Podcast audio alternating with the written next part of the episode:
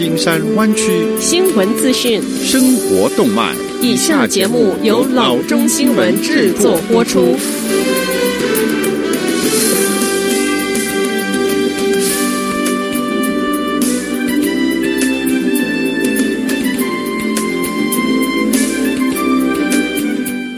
各位听众，大家好，欢迎来到老中广播电台的节目，我是君君。我们首先来关注今天的旧金山湾区地方消息。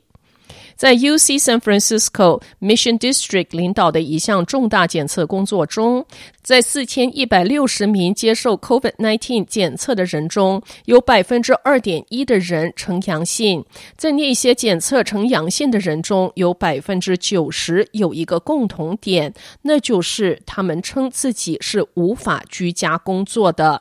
UCSF 专家 Diane Hapler 博士说，百分之九十的 PCR 阳性者没有就地避难令期间在家里工作的能力。这些人都是第一线的员工，他们必须离开家工作，要不然就是要被放假，要不然就是要被解雇。百分之九十五阳性患者是西语裔。UCSF 助理教授 Karina Marquez 博士在一份声明中说：“从感染率和经济困难的程度来看，COVID-19 疫情对西语裔的社区影响相当的高。我们一直与 COVID-19 的西语裔工作团队密切合作，通过努力阻断疾病的传播，支持这一个社区。”四月二十五号到四月二十八号，在从 Cesar Chavez 到二十三街和从 South Venice 到 Harrison Street 的十六个街区，每一位居民均可以获得免费自愿的 COVID-19 的检测。这个区域是城市人口密度第二高的地区，居住在这儿的居民中有一半以上接受了检测。研究人员说，没有参加检测的人是因为他们担心会被政府机构追踪，以及如果这个社区被冠以 COVID-19 的热点，当地的商家可能会遭遇负面的影响。有些人还担心检测阳性后会被隔离而带来不良的后果。UCSF 在一份关于研究结果的初步声明中说，迄今为止的研究结果表明，感染风险最高的人群是那一些由于失业、休假或者是提供基本服务而无法轻易的就地避难的人群。在检测阳性的人中，百分之九十报告说无法在家工作。相比之下，在那些检测阴性的人中，百分之五十三报告说，他们的工作或者是财务稳定没有受到太大的影响。近百分之八十九检测阳性的人一年收入不到五万元，大多数人住在三到五人或更大的家庭中。值得注意的是，居住在调查统计区之外，但是去那儿工作的人，比当地的居民更容易出现检测阳性。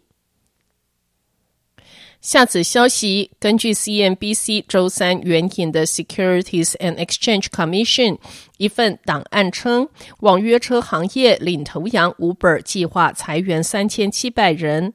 报道称，这家总部在 San Francisco 的公司正在对他的客户支持和招聘部门进行裁员，裁员约占 Uber 总员工的百分之十四。根据 CNBC，Uber 还在 SEC 档案中宣布，首席执行官 Dara Khosrowshahi 将放弃今年剩余时间的薪酬，他在二零一九年薪酬为一百万。此前一天，另一家总部在 San Francisco 的公司 Airbnb 宣布裁员一千九百人，约占员工总数的百分之二十五。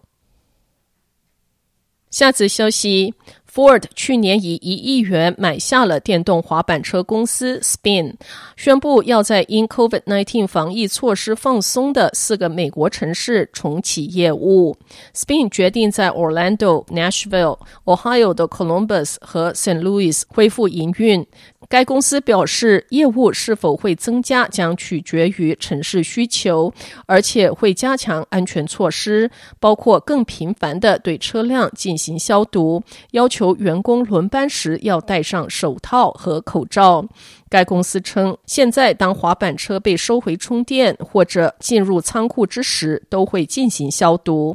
一位发言人说，使用率高的滑板车被清洁的频率也高，会每天清洁两次以上。而收回仓库进行维修、充电和清洁之时，工作人员会用消毒用品对接触频率高的表面进行消毒，员工也会随身携带消毒剂。以便现场就可以清洁车辆。Spin 说，他一直与城市直接合作，来弥补交通鸿沟的空白处，并且在最需要它的地方部署滑板车。下则消息：San Francisco 的居民地产税截止日期延长到五月十五日。根据居家令，对公众关闭的市政厅将重新开放三天，供居民前来付款。根据 San Francisco 财政局长 Jose Cisneros 的办公室，这个新的截止日期是第二次，也是最后一次延期。上个月，为减轻受疫情影响纳税者的经济负担，Cisneros 宣布截止日期从原先的四月十日改为五月四日。新的五月十五日截止日期与城市居家令的延期保持了一致的步调。周二，监事会批准在五月十三日到五月十五日重新开放市政厅，但只对前来付款的人开放。五月十三日和五月十四日，市政厅从上午九点钟开到下午四点钟；五月十五日，市政厅从上午的九点钟开到下午的五点钟。前来付款的人必须佩戴口罩，并且做好在外面排队等候以及保持适当的社交距离的准备。纳税者也可以通过网络或者是邮件支付。San Francisco 和 San Mateo 两县是加州今年仅有的因为 COVID-19 疫情延长地产税截止日期的县。好的，以上就是生活资讯。我们接下来关注一下天气概况。今天晚上湾区各地最低的气温是五十二度到五十五度之间，明天最高的气温是六十三度到八十四度之间。好的，以上就是生活资讯以及天气概况。新闻来源来自 triple w dot news for chinese dot com 老中新闻网。好的，我们休息一下，马上回到节目来。